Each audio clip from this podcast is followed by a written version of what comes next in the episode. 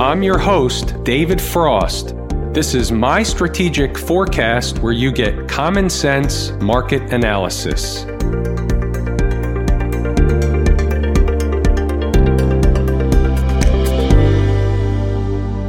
Today is Monday, August 5, 2019. We're looking at a daily chart of the SPY or Spider, which is the proxy for the S&P 500. Ladies and gentlemen, today was a day where the market was simply void of a bid. There were no buyers. There was no buy the dip crowd until very late in the day. It was a creep lower all day long. This was a big, heavy down day. It was a gap and go. And this is the result of having put the top in. We got below the critical level and whether anyone believes the critical level was my level or somebody else's critical level, it doesn't really matter. The market took back two months of gains in basically four trading days. Where does that come from? If you go all the way back here, this is the 5th of June. So we have June and July. Today's August 5. So here we are. We hit that number today somewhere in and around where price was on June 5th. And that's where we found some semblance of intraday support.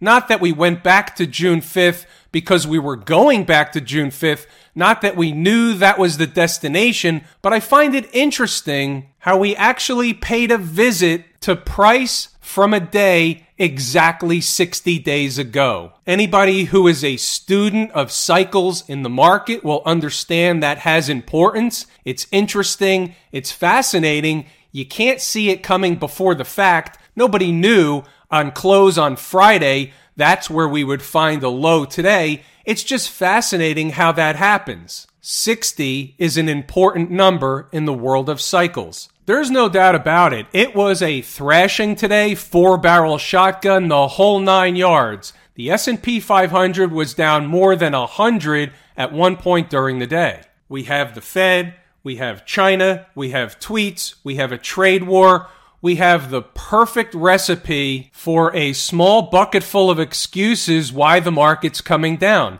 Doesn't matter what the excuse or the reason is, makes no difference. The only question we need to know is where's it going? How long is it going to take to get there? And when is the final low going to occur? Let's try and unpack some of that. We're looking at a daily chart, and I'm here to tell you without a shadow of a doubt at present, and we don't necessarily know the path that it will take to get there, the spider is on its way to roughly 275. It's going to test the lows that occurred on June 3rd. Whether it spikes through it and makes a lower low or it comes up slightly short at first, either way, we're coming down to the lows. Now keep in mind, you're going to have big swings in both directions. That always happens we always talk about that when we go through the corrective phases of the market. So we can expect big swings in both directions, which means we may see one heck of a rally long before we get to 275 or price can just drop right to 275. You don't know exactly how it's going to happen. You don't know when it's going to happen, but from where I sit, it's likely to happen. Is that likely to be the final low? Not necessarily. We'll get back to that in a moment, but just to magnify the types of movement that the market has when we get into these phases of expanded volatility, the low today was below 282, and we made a high after that low of 284.79. Just to put that in perspective, you're talking about a quick 25 or 30 S&P handles in a blink. That's what we're talking about when we discuss large swings in both directions. They're seen on intraday short term charts, they're seen on the hourly charts, they're seen on interim charts like the 120 and the 240, and they're seen on the daily charts. Big swings in both directions. Just as a refresher, we took a look at the weekly chart in the weekend video. We had a reversal week. They wiped out four or five weeks of the last grind higher that the market experienced. And here we are already down inside of this big breakup candle. So that's why I wanted to repoint this out. Let's talk about this big breakup candle. A little fake out real quick. One more thing I wanted to mention on the short term or intraday SPY chart. Focus on the 287. That's the horizontal trend line in pink or fuchsia or whatever color that is. In the weekend video, I said, Where is the market going if we have a gap down on Monday? And we discussed 287 and we said, give or take. It's interesting that the market actually did stop at 287 initially. You can see how it fought 287 all the way up until about 11:30 in the morning when it gave up the ghost. So 287 was at least for a short period of time an semblance of intraday support, but the market or the selling was so strong, so vicious that they just couldn't hold 287. They gave up the ghost all the way down below 282. Let's get back to the longer term picture. We're just going to pick a spot and we're going to say around 275. Just so happens we landed on 275.29 no rhyme, no reason. But of course, because I have a severe case of OCD, I already had to change it to 275. We don't need this other line. I just wanted to show that for informational purposes as it related to the 287 we talked about just a couple of days ago. But let's focus on the 275, go back to the weekly chart. Now you see 275 probably has some meaning. Think about it like this. It's around the low of a breakup candle low. It's around the same spot as the 100 period moving average that the weekly chart hasn't paid a visit to since February of this year. This is February 1, the week ending February 1, 2019. We took off above the 100 week moving average, haven't been there since. So we have 275 around two pretty critical areas. Could we expect to see if we saw the market down in that 275 neighborhood in short order, could we expect to see some semblance of some support? And I would suggest yes, we should. Now, if we come close and rally away from it and come back down, that would be a different case.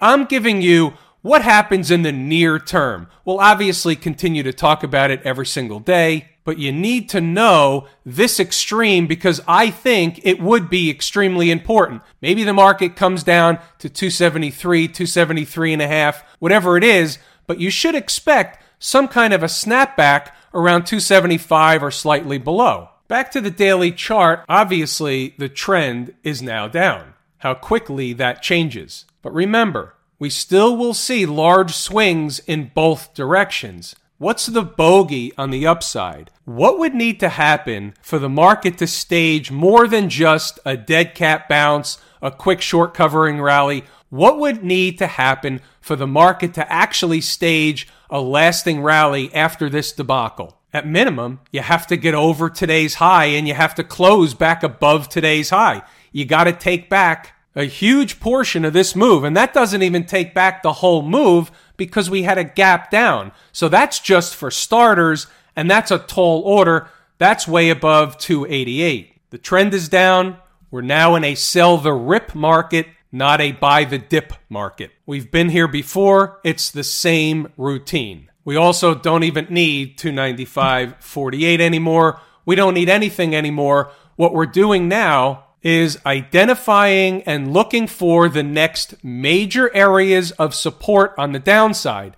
The next major area for me is 275. Not to say the market can't or won't bounce or stage some kind of a rally before it gets to 275. For me, 275 is a big zone. Over in Camp IWM, look how fast and how accelerated we got to that same general area we just discussed. Here's the 3rd of June low, and all of a sudden, we're already home. Put it in perspective one more time. This is the same thing we just got finished discussing in the SPY, and when you flip over to Camp IWM, you're already at that same price earlier today. The IWM is my favorite market leading indicator, both in the up and the downward direction. We had the trick trap fool and frustrate crew out in full force last week, trying to spike to new highs above that trend line. And what an epic failure from 159 to 146 in four trading sessions. This, my friends, was the reason why the Fed was lowering interest rates at all time highs in the market, because things weren't as they seemed to be. Certainly, China or trade wars and all that stuff was definitely a spark, but there were other issues under the covers, under the hood of the market.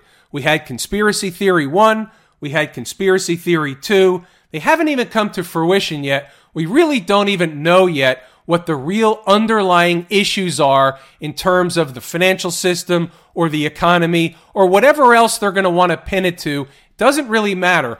All we need is the charts, we need price, we need time. That's all we need. The rest of the stuff, they can fill in the blanks however they want. We'll be looking for a low in due time. It's not here yet. The party just got started. So, in terms of the IWM, if in fact the SPY would find itself visiting the same like level from early June that we just discussed, where would that put the IWM at the same point in time? The short answer is lower. The longer answer is you have to go to the weekly chart and you see what's going on here. Once these lows are breached, the eyes get full on target to the 200 period moving average. Maybe we get there, maybe we don't but the odds would favor the 200 period moving average with a weekly close. Remember, this isn't a daily, this is a weekly close below these pivot lows down here. This pivot low, for argument's sake, is 145.33. So we're going to say a solid close below 145 on the week brings us pretty quickly down to 139. In fact, it may all happen in one fell swoop. In the big scheme of things, it's not that far away. The question will become Will we test these lows or even potentially make lower lows? You can see what's going on here. We talked about this dozens and dozens of times. This trend line, the market was now once again rejected at that trend line. It's not my trend line. It's not your trend line. It's the market's trend line. The market draws these trend lines by virtue of stopping at certain price levels. That's how trend lines are created. And no, they're not all created equal. Remember the channel in the transportation index? Remember how somebody crashed into the transportation department? We don't need the trend line anymore. It served its purpose. The only reason that we needed it was if we were going to rally back to test the underside of the trend line before falling away from it. They didn't even give you the chance. It was a gap and go. We're also, notice in the transports, also in the same type of position as the IWM, significantly farther ahead than you'll find in the SPY and the Dow and even the NASDAQ for that matter. Why is that? These are leading indicators. These are leading market indicators. These are my two favorite leading market indicators. This is why. This is why I don't use the RSI, I don't use the Bollinger Bands, I don't use the MACD, I don't use macaroni and cheese, I don't use any of that stuff. They're all lagging indicators. I know what the market did. I don't need a lagging indicator to tell me. For those of you that do use them, if they work for you, that's fine. Continue to use them. The real underlying issue is they appear to work sometimes, and we've done this exercise before, so I'll make it quick. So let's take an RSI for argument's sake. So whatever reading you want to believe is a negative reading on the RSI, all of a sudden you get the reading, you say the market should do X, Y, and Z because of this in the RSI. The market does X, Y, and Z, and you immediately assume the cause and effect. It had to be because of the RSI. How come the RSI couldn't be a coincidence? How come the RSI didn't work when it was at the same reading last time? And when you bring up a question like that to somebody that follows the RSI, they have a different reason why it didn't work. The reality is, those things work about 50% of the time, like most everything else. So half the time, it appears they work. Half isn't good enough. How about the weekly chart of the transports? Same routine as the IWM. You'll notice how both charts look eerily similar and also different from the other markets. So we have the high, a lower high, another lower high. Here it comes way below the moving averages now. This is the weekly chart, and you're staring right in the face of the 200 week moving average coming down to make an attempt to either test or potentially break these lows down here. Keep in mind, when I talk about this and we look at weekly charts, we're not talking about tomorrow. The market is going to have large swings in both directions. In the meantime,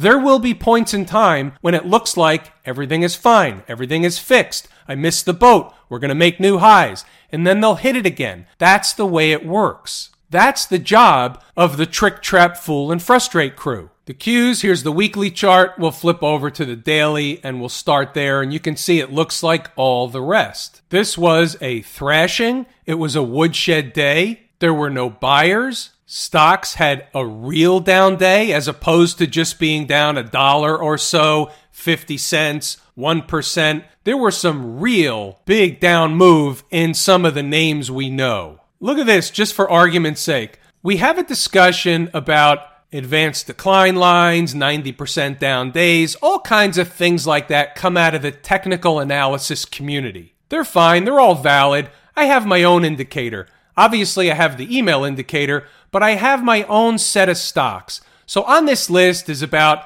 440 or so stocks. Out of 440, 15 were green. I don't need any fancy indicator to tell me what's going on. I have my own stuff. I can look at Amazon down almost 4% right into its 200 day moving average. Is that it for Amazon or is there more downside? Much of that will depend on the major market and what the S&P and the Dow and the Nasdaq are doing.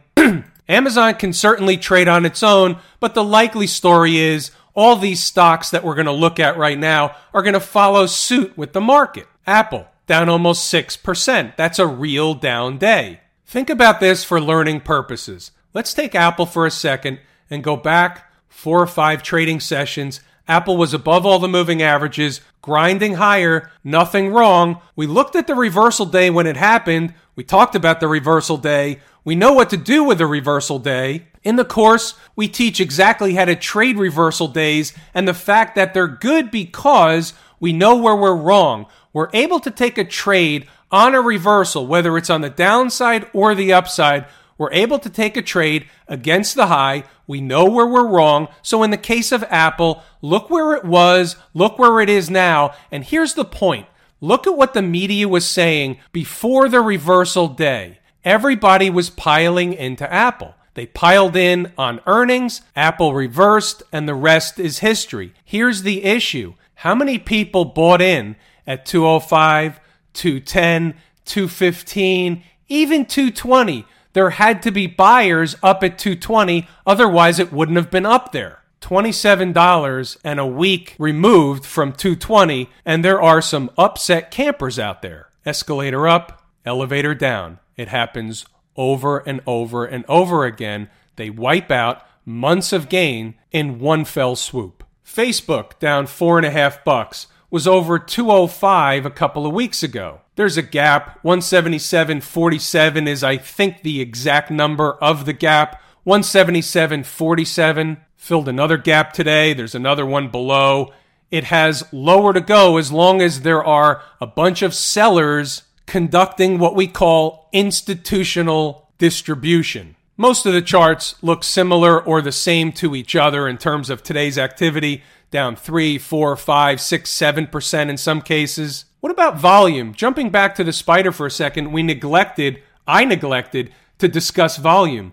175 million shares today. That's big volume. The question is, is that capitulation volume? And the answer is no, it's not. That's more like capitulation volume. 250 million shares back in December of 2018. Make no mistakes, this was a big down day, but it was not a throw up day where it was capitulation selling. What does that tell me? Tells me there's more selling ahead. Remember the XLF making a stop down at the financial district? We talked about it on the weekend video. They made an effort to close above, they did close above 2747. That's a number we were eyeballing for a long, long time, but they gave up the ghost and gapped down like everything else. And look where we are. All of a sudden, not so bullish. It's bearish, lower prices ahead. There's a gap down here, but there's lower to go than that. It's unlikely, folks, that this is a week long correction. It's likely it's going to last at least through August, if not into September. Again, you'll have big swings in both directions, but until we find final low, it's likely going to be a while. SMH, same routine. We talked about this one in particular in the weekend video. Why? Because we noticed that it was ahead of the Qs and the SMH or the Philadelphia Semiconductor Index, the semis, is a good leading indicator of the tech sector. It was leading the market or the tech sector lower. It was ahead of the curve, similar to the IWM against the spider, similar set of circumstances. Here's something we don't normally look at, but I think it's worth a look today. Look at emerging markets. What's that telling you? We've already surpassed the low. That low is from the May 23rd area, I believe. Yeah, May 23rd. The low is 39.75. We closed at 39 today. Let's go to a weekly chart. This is ugly. The first thing that jumps out at me is this big move down, and then we essentially have a bear flag pattern, a bearish wedge pattern. That's drawn really, really poorly. But if we go over to another chart, we may see something a little bit better. Look at this monthly chart and look what's happening now. So we had a down move, and we basically had a big monthly bear flag pattern in the EEM. It's breaking to the downside. Where's it going? First order of business is in this general vicinity of these lows here. Here's a breakup candle. The low is 35.30. So somewhere in the neighborhood of 35.50 to 35 if we break down below these lows here, and this low is 37.58, if we break down below 37.58, hello 35 in the EEM. And we're not talking about the EEM in particular because you should short it or wait to be long the EEM. We're using it for the lesson on the chart. It's a good lesson in a market that's leading to the downside. About the bond market. Remember in the weekend video, we discussed TLT. I said the next order of business was 137.50. They gapped above 137.50, so they didn't even consider 137 as any kind of overhead resistance, and we're headed to 140, 141. This is the opposite of the yield market. And when you look at yields and we look at the 10 year yield, you see where the 10 year yield is. It's collapsed. We're not quite at the same level we were in 2008, but we're not that far away. Here's a monthly chart. The Fed was lowering interest rates at a market or stock market all time high. It didn't make any sense. The bond market was driving rates lower at the same time, signaling something different. Are we going to actually get to the 2008 lows in yields? It's possible. Why not? Remember 111.50, 112. I hate to keep doing that. Actually, I don't. I love to keep doing that. I'm allowed a little pat on the back every now and again. Unfortunately, I didn't own it all the way up to 138, but nevertheless, one heck of a call. You think we're a little far extended away from home base on the monthly chart? I would say so, but this isn't the type of freight train that you get in front of. You wait for it to put in some kind of a reversal on the daily chart, for example. You'll know it when you see it, and then you have something to trade against. And if you're wrong, what happens? You're wrong small and fast. But we are getting to a short term extreme in the TLT, and there will be a trade in the bond market coming up to a chart near you very, very soon. And with that, I'm going to use this to pull the ripcord. I'm David Frost, my strategic forecast. Thanks for tuning in for another episode of Common Sense Market Analysis.